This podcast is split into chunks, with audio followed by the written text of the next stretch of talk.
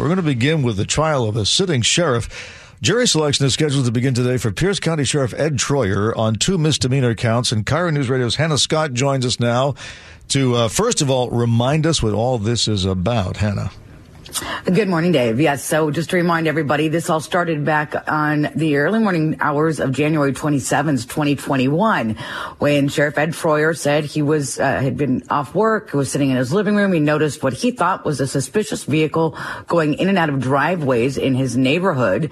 He proceeded to call, uh, he got out of his vehicle and he followed that vehicle. He was in his personal vehicle. Um, and then he called a, like, like a backup number, uh, for law enforcement and got got routed through to dispatch to report that he had had this interaction with what was a black, uh, it turned out to be a black newspaper delivery driver named Sedrick Altheimer. Uh, Sheriff Troyer didn't know that at the time. As he followed, uh, Mr. Altimer got out, approached him, asked why he was following. There was an interaction that went on for several minutes. Uh, in in this dispatch call, Ed Troyer tells the dispatcher three times that the man he's following has threatened to kill him. And that's really what's at the heart of this case because again, this was a black newspaper delivery man who'd been driving this route for eight years. He, uh, it's an all white neighborhood. He has said that he felt that his civil rights were violated, that Sheriff Ed Troyer, uh, had, uh, was being racist, that kind of thing. Uh, he's got actually actually a pending lawsuit against Pierce County over this whole interaction. But there was a public outcry because when Sheriff Troyer told the dispatcher that the man had threatened his life three times on this call, it prompted what's known as a high priority response, which basically alerted every law enforcement agency in the area. And over 40 units responded initially. They eventually got called off because when officers arrived, they pretty quickly realized that it wasn't the threat level that they thought, um, that there was no threat against the sheriff, uh, who the, according to court records, eventually had told officers that in fact there was no threat made. So that's the issue. He's charged charged now with two misdemeanor counts of false reporting, different kinds of false reporting. Those were filed by the state attorney general's office because uh, after Governor Inslee called for an investigation because of the public outcry, we had this investigated at the AG level. Has it ever been explained? I mean, because newspaper delivery drivers, this is what they do every morning. It's not as frequently as it was in the newspaper's heyday, but you know they right. they go from driveway to driveway uh, through a neighborhood, and you know, or or they you know drive by tossing the newspaper out the window into the driveway. Was there ever an explanation as to why this particular morning, this particular person caught uh, Troyer's attention? Uh, not really. I know that uh, I spoke to Sheriff Troyer uh, uh, when the story first broke, and I asked him what was going on. He said he was he stays up late. Uh, I, I, believe it was around two o'clock in the morning. He said he was watching TV, and he just happened to notice because the lights were on in this vehicle, and it was going in and out of driveways. So I, I believe the suspicion was that this was perhaps like a porch pirate. Uh, you know, he says on this dispatch call, he describes this guy's car as like a homeless-looking vehicle vehicle, uh, describes the guy himself as looking possibly homeless. So perhaps there's some kind of, uh, you know, initial bias going on there uh, regarding, you know, the type of vehicle it was, that maybe that's a criminal, but, but nothing other than that. What's the uh, feeling inside the building among the, the rank and file that their sheriff is under investigation? You know, there's an overall uh, sense, uh, just generally, that there's has been going on in the area for a couple of years here now. That this is, you know, another assault kind of on law enforcement. There's been a lot. It's been pretty tight-lipped out of Pierce County. This was super public when it first broke. You had the Pierce County Council calling for an investigation. But the fact of the matter is that uh, Ed Troyer is an elected sheriff. So unless the people opt to not reelect him, he is still the sheriff. If he were to be charged with a felony or found to have done something with malfeasance, which I don't believe uh, of his office, which I don't believe is on the table in these current charges, then there could be uh, he could be barred from office. So that's a possibility should it rise to that level. But again, that's not something going on right now. KIRO News Radio's Hannah Scott. Thank you, Hannah. You bet. Seattle's Morning News. Dave Ross with Colleen O'Brien and Chris Sullivan. Here is CBS financial analyst Jill Schlesinger. Uh, first of all, just an update on the fight against inflation. Is it showing progress? Yeah, I guess so. A little bit of progress for sure. You know, it, it, shows more progress in something that's interest rate sensitive, like in the housing market, right? The housing market is basically ground to a halt. Um, and doesn't mean that prices are plunging yet, but it is clear that there is you know, there's a real slowdown. Prices are probably going to follow. Um, but that's where you see it most dramatically. Overall, sure, prices are coming down. They're still high. You know, You're, we're still in the high sevens of uh, the the headline rate. The core rate's above six percent. That's high, and so the Fed's going to keep raising interest rates certainly in December. Maybe they'll do uh, 50 basis points, a half of a percentage point, not 0.75%.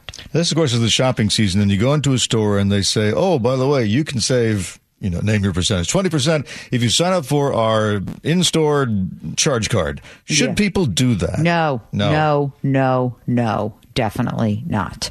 First of all, you know, every time you have new credit, it's just one more thing to manage. Don't buy it. Don't do it. Use, if you're really into like buying on credit, just use one of those rewards cards that gets you cash back. That, you know, and there's a zillion places online where you can compare them. But, um, by the way, I will tell you that a lot of surveys are showing consumers at least say, because we don't know what they're going to do that they're going to spend less on the holidays hmm. and they're going to be less charitable, which hmm. is not so great. We'll talk about charity next week, but I mean, it's uh, it's an interesting time because it is still the case if you look overall that it, it appears that there is still excess savings from the pandemic, but it is really only for the rich people who still have their savings on it. So we could see like this very strange bifurcated holiday season where people who have a bunch of money and money and savings spend like nuts, mm-hmm. and the rest of the uh, country says, nah, you know what, I'll be a little bit more cautious this year. Like I say, it pays to make rich friends. Well, or, either that or richer poor, it's nice to have money. Yeah. So, uh, student loans, the loan program is in limbo. It's been held up by the courts. What do student borrowers do at this point? Well, I mean, the problem is that this is a program that was announced over the summer, and a lot of people made decisions based on that announcement. So before you get all high and mighty about whether it's good or bad, just remember there's more than 40 million people who have been planning their financial lives predicated on the fact that they may have some of their student loans wiped out. So if you remember, this was um, the loan forgiveness plan was only for federal student loans, not to private ones. The plan intended to provide a one-time loan cancellation of up to ten thousand dollars for borrowers who are in less than $125,000 a year, 250 if you are married filing jointly. If you were a Pell Grant recipient, you got up to $20,000 wiped out. That's a lot of moolah, right? Mm-hmm. Um, and some Parent Plus loans as well. If they were federal Parent Plus loans and you were under those income limits, you'd get up to $10,000 wiped out. So there are a lot of people who made decisions based on that. A couple of them called my podcast and said to me, one just said to me, you know, I, I thought I was going to have the $6,000 that was left over that I still had in student loans wiped out. So I put $6,000 in my Roth IRA. Should I undo the Roth? I mean, that's a lot of, there are a lot of people who made decisions based on this. So unfortunately, we don't know what the answer is until this works its way through the court system. Yeah, and now the argument is that this is inflationary, which I think is the reason that you know certain members of Congress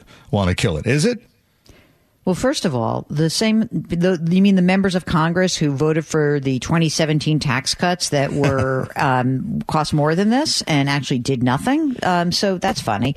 Um, look, when you put more money in the system, it is inflationary. Um, I don't think that that's the real issue here. I think the real issue is can this actually be legal? Can one department of the administration, the Department of Education, wipe out all of this debt with a stroke of a pen rather than going through Congress? And I think that's probably the bigger issue here.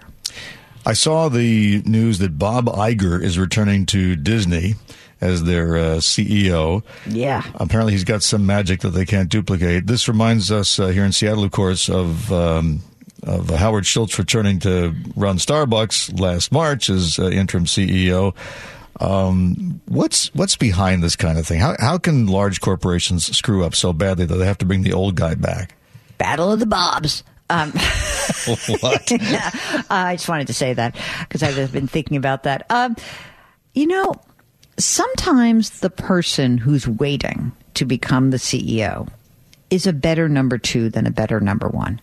And maybe what they didn't realize that there are certain soft skills that the OG Bob Iger, um, maybe he had skills that weren't quite as noticeable to the to the board um, that were important. And I always point this out to people. You know, yes, you have to have the good, you have to have the chops, right? You have to be able to run a company, but you also have to get people to like you. I'm sorry to say, Mr. Musk may be finding that out a little yeah. bit. You think he's going to call Jack Dorsey back? Yeah, may, I don't know. He was terrible also. And uh, always note to self as a shareholder, I like to have a CEO has one job, not three. Yeah. Um, but, you know, I think that this the Chapek thing just got off to a super rocky start when he seemed to kind of like not call out Florida and not be supportive of the LGBTQ community that works for Disney.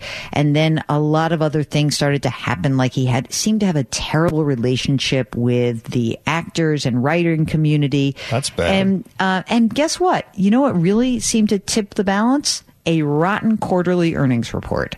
So when you say, oh, by the way, you know this whole Disney Plus thing that we're banking everything on?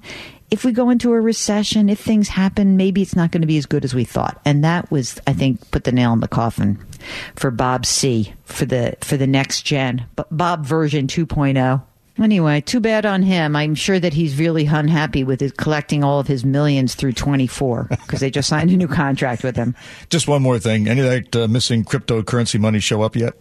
Negative. Mm, okay. You know what I love about this What? story is so old and fabulous because uh, you know where's the money? It's like uh, you know what? This is essentially a run on the bank, and fortunately, the bank's not regulated. No. yeah, just like they used There's to. nobody you didn't- can call. You can't. Call, you know what I really want? I want a. I want a financial system that's just direct, person to person. Good luck with that. Yep. Have fun. Jill Schlesinger. Jill, thank you. Take care.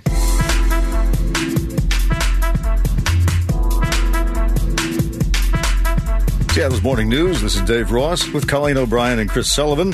There was a report over the weekend that the money has run out from the Warp Speed program that was used to develop the, the COVID vaccines. And as a result, Americans may not get access to the new nasal vaccines, which are supposed to be a lot more effective. Let's call in the doctor. Paging Dr. Dr. Gordon Cohen, MD. So, Dr. Cohen, on the uh, on the Warp Speed program begun under the Trump administration, now we're hearing that the money has run out, and that might mean that we don't get a nasal vaccine as quickly as the rest of the world will. So, what's the significance of that? The benefit to a nasal COVID vaccine is that it would land initially in your nasal mucosa, the cells that line your uh, airway from the nose, and then in your trachea, you know, your windpipe. So those cells where the virus first encounters our body and where the infection starts, they would develop immunity locally so that they could fight the infection more effectively before it ever starts.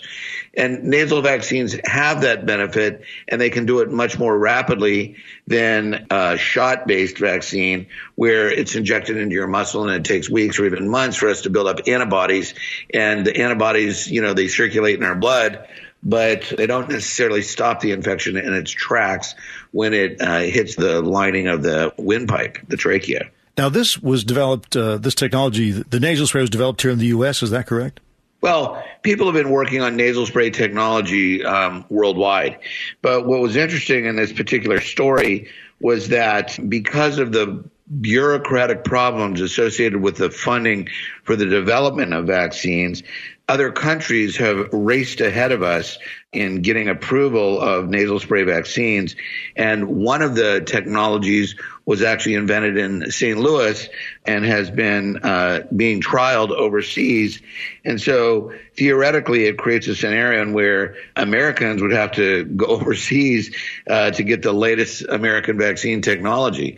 So, as absurd as that sounds, that's sort of the situation that we're in right now because without the funding, there can't be trials taking place. So, is there any legitimate reason why the funding would be held up? The implication of the article is it's it's sort of a tit for tat thing. Members of some members of Congress don't like the way that uh, Joe Biden spent the last COVID appropriation. So now, now they're going to block this one. Right. I mean, that's the political part of it, but there's also somewhat of an intellectual property problem and another bureaucratic problem where research that's done in this country historically was always done in universities and academic laboratories and sometimes within pharmaceutical companies.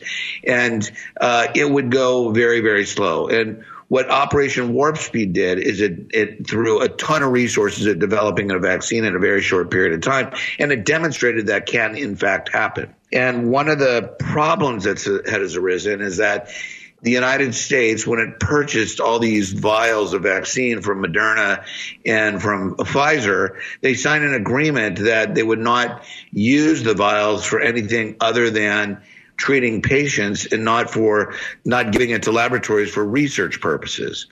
So the labs in the United States that do research on nasal vaccines can't even get mRNA vaccine to help aid in the development of a nasal vaccine. So the, the pharmaceutical companies got an agreement when they joined Operation Warp Speed that their vaccines could only be used to treat patients, but not used in presumably studies to develop a superior vaccine. Is that what they were trying to protect themselves from?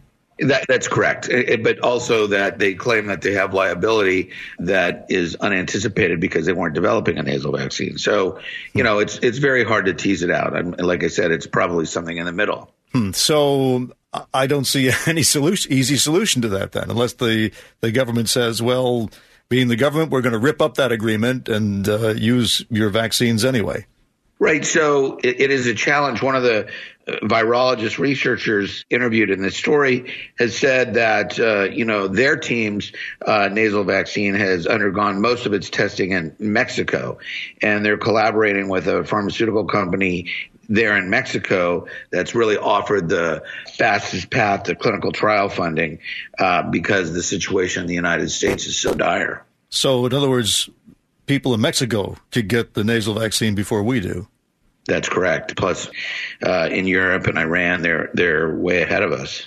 Well, there's either going to be a really angry congressional hearing, or or this is headed to court. What do you think? Look, I think that everybody plays a role here. The Democrats, it's the Republicans, it's the pharmaceutical companies, it's our patent laws in this country.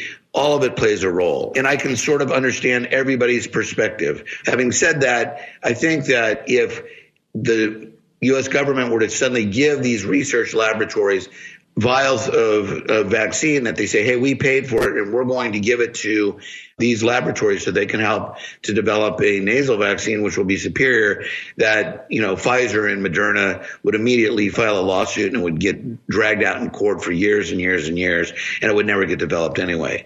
So who knows? Dr. Gordon Cohen, MD. Dr. Cohen, thank you. Thanks, Dave.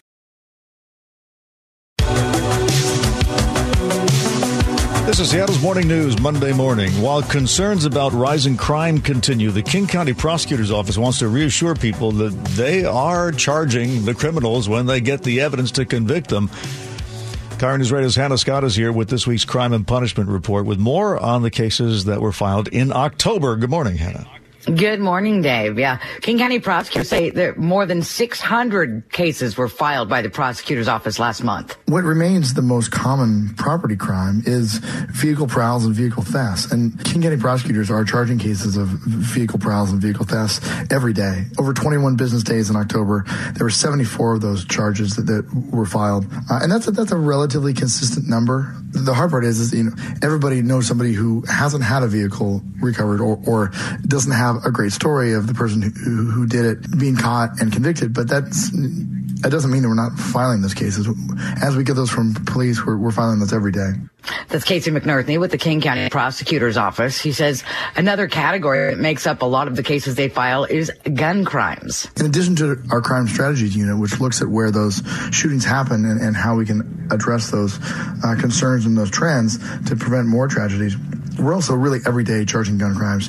And that could be unlawful gun possession where people have handguns or even more powerful weapons against court orders. There were 43 of those that were charged over the 21 days in October, uh, the 21 business days, that is. And that's in addition to assault cases. There's almost 100 assault cases. A lot of those included guns and also armed robberies. There were 23 robberies or attempted robbery charges last month. So all of those end up having guns involved. Another top priority, crimes against businesses. Commercial burglaries are another area of, of, focus here because those are, you know, we don't want to see businesses go and we know that they're getting hit pretty hard, not just in Seattle, but across King County. So we charged 81 burglaries and attempted burglaries in October. That includes 57 at commercial businesses. So, so it's not just residential cases.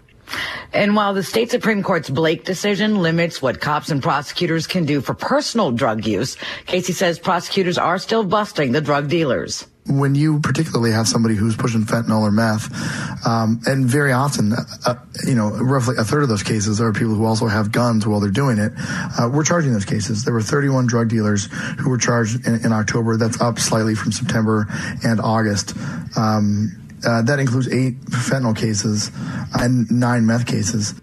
And the outcomes of these types of cases? They routinely get convictions, and, and these are not people who are small-time drug dealers. Uh, there's this this kind of myth that we're charging people, you know, for low levels of pot, and that's just not happening. There was one of those cases was a marijuana uh, a possession with intent last month, but that was a guy who already was out on, on bail for a separate ongoing drive-by shooting case, and he had a handgun against court orders. So that's the kind of marijuana case uh, that we're handling in the rare cases that we do see those from police. And so just so you know, so the 31 case, drug dealing charges that they filed from the King County prosecutors last month that he just talked about, uh, again, there were eight fentanyl cases there. In the month prior, in September, there were 29 total drug dealing charges filed. That included 12 fentanyl cases. The month prior to that, August, there were also a dozen fentanyl cases out of the 29 filed then. And in July of the 26 drug dealing charges, there were eight fentanyl cases. So all told in the past four months, King County prosecutors have filed 100 115 drug dealing charges, and most of those are fentanyl cases, 40 total, 35% of all the drug dealing cases filed in that last four months. An interesting note I don't think I've shared before is that all fentanyl dealing cases, they are also exempt from the diversion program. So those folks do not get that offer for diversion. Oh, so they go to jail, and so that's that's my next question. Yeah. It sounds like they're really charging a lot of people, but uh, you also mentioned that uh, one of these guys who got charged had been out on bail from a previous crime. Right, exactly. And uh, so again, you see a lot of overlap, right? So you have that, that person who was involved in, in a theft case that he was out on bail for, but also had a gun that he wasn't supposed to have. So, so many times when they break, do the breakdown on how many guns are involved or how many gun crimes they file, you've got these cases where there's an overlap and doesn't necessarily fall under that headline. But so many times you have illegal guns. And so often these are guns that are again, stolen from somebody's home. They're not yeah. secured, and that's a lot of what the prosecutors see. Yeah, and when you and when you uh, get a guy on a gun charge, does it stop there, or do they investigate uh, again how he got it, and then go after those people? They do, but that tends to be uh, uh, there's some level of that done at the local law enforcement level, and then I believe there's uh, some done with the ATF. But there's uh, oftentimes, uh, most of the time, I talk to prosecutors when we got somebody with an illegal gun. I always make it a habit to ask uh, where where did this gun come from, and if they know, almost all the time it is the it's either that it's a ghost gun that's got no serial number, or it's a gun that's been taken from a home, and then from there, you know, we have our our law in the state that does allow for some level of uh, like a fine or something for people who don't safely secure their weapon, but it's not, uh, they, they, can't make it a crime, right? You can't charge those people unless somebody is, is hurt, uh, murdered with yeah. a stolen gun that wasn't secured. Mm-hmm. Uh, now, in the, of course, in the school shooting, we had a gun that had been reported as lost. Do we have any more information on that? No, I just know that that came out of Snohomish County, and uh, they're still working on the on the tracking of that. That it was lost. That could, uh, you know, I don't think that you're walking down the street and your gun falls out, right? And well, that's what everybody's wondering. Street, How so, do you lose a gun? Yeah. Uh, yeah, more than likely that ends up being something that was taken out of somebody's home and is maybe reported stolen or maybe not reported stolen. Uh, we, uh, you know, we don't know. Did it come? Uh, is there a kid in the house? Did the kid take it? Anything like that could happen. So I haven't heard any final resolution to that. I do want to also point out that the overall cases filed by the King County prosecutors last month, once again, which has been the case for several months in a row, the majority of cases, the most common crime is domestic violence. Mm. That accounted for nearly 21 percent of all of that, more than 600 cases that were filed last month were domestic violence cases. Uh, there's some new ways that they're looking at these and handling these, and I'm going to have more on that for you tomorrow morning. All right. KIRO News Radio's Hannah Scott. Thank you, Hannah. You bet. Time for your daily dose of kindness. It's brought to you by Heritage Homecraft. A man who learned to cut hair in the Navy decades ago is now using his skills to help the poorest people of South Africa. CBS's David Begnaud has the story.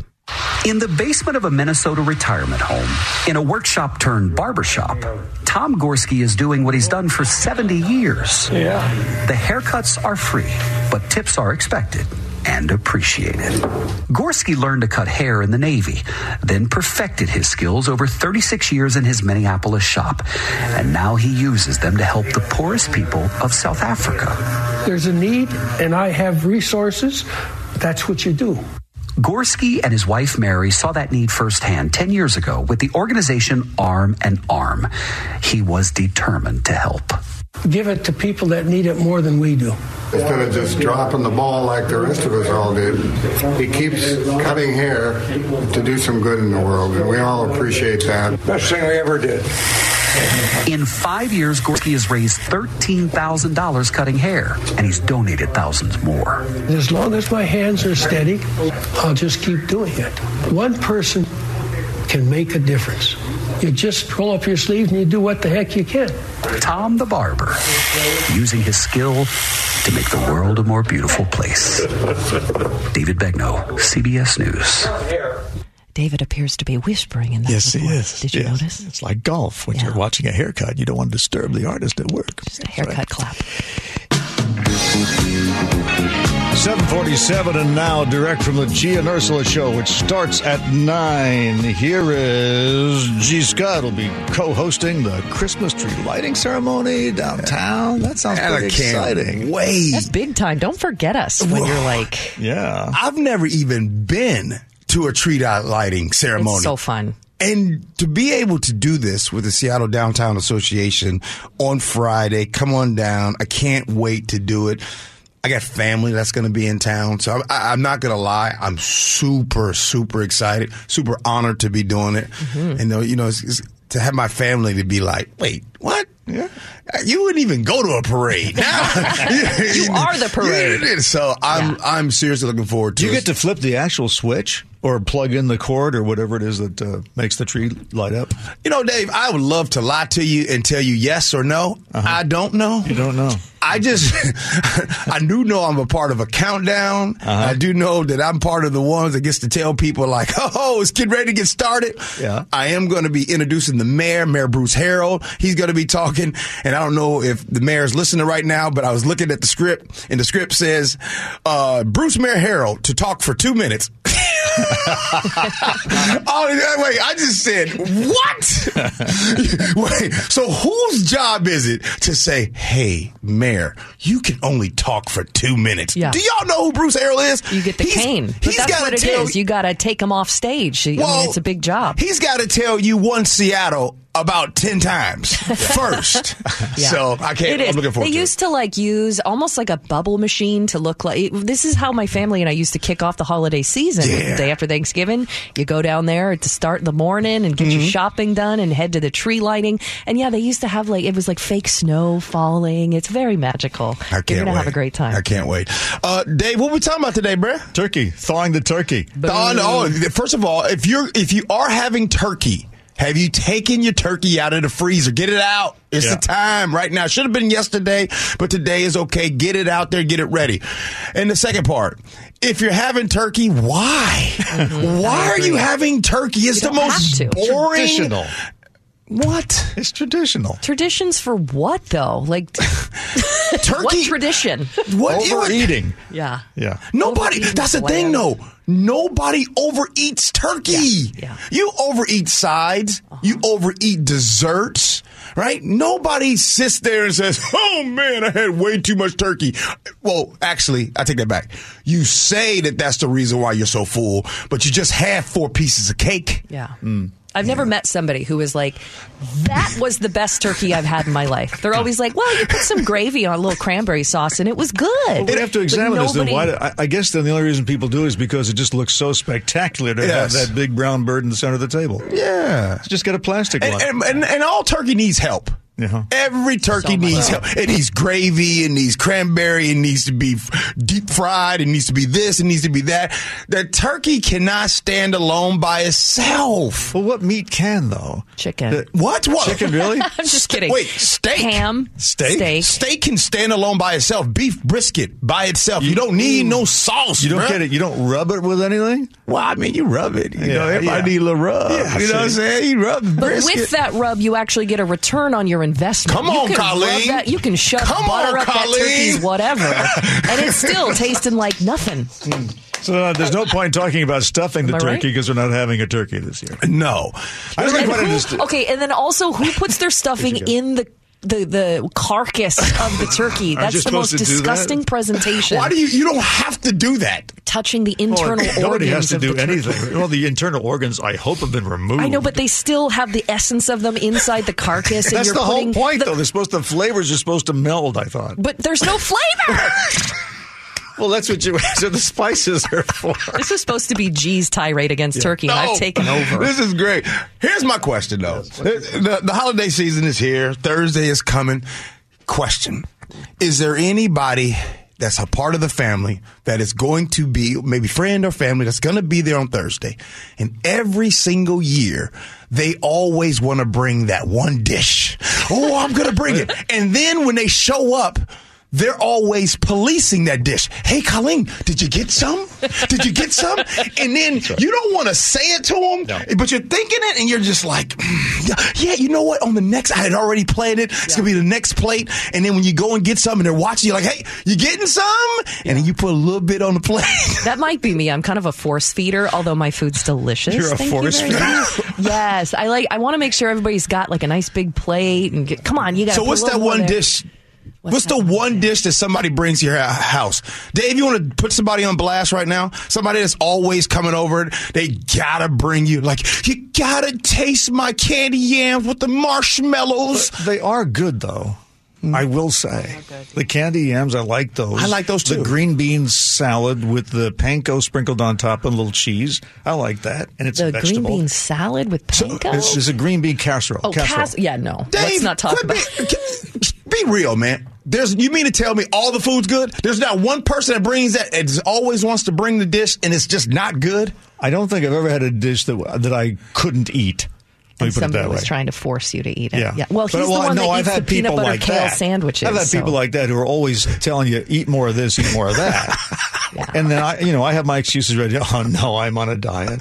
You know, Dave Or- can't be peer pressured. That's the thing. Yeah, or or or, or no, I, it was so good. I, I already had so much. Oh, so you're a liar. Yeah, yeah, I'm a liar. So, So Dave, what am meal, dinner time what meal are you looking forward to on Thursday? I'm looking forward to the company. In terms of eating a lot, at my age, Gee, this is what you'll find as you grow older. The portions you're capable of consuming begin to dwindle. So that you just begin sort of snacking. Mm-hmm. So my ideal meal is to have, you know, have the leftovers out there and I can just walk by any time and, you know, grab one. Love that. Here's the biggest question I'll leave you guys with. Something to think about. Yes or no? Do you have breakfast on Thursday morning? Ooh, very light. Very light. I- just coffee. Just I coffee. think. Yeah. Just coffee. Maybe don't a be biscotti. I don't we give me no breakfast. I don't know breakfast. And what time does Thanksgiving start? Thank you. That's my big. What time que- does my start? husband's family starts eating at like 10 a.m. and my family always did dinner time. You gotta stretch it out. You, you, you, you guys know that um, 10 a.m., 11 a.m., that's the all American time. Is, Is it? it? Oh, Now we know. get it now. All Get it. American. Universal at 9 o'clock. Well, they're not like that. Oh, Radio. they're not like that. Thanks for listening to Seattle's Morning News, the podcast. I'm Dave Ross. And I'm Colleen O'Brien. You can find our podcast weekday mornings right at 9:30. And if you subscribe, you will never miss the daily dose of kindness.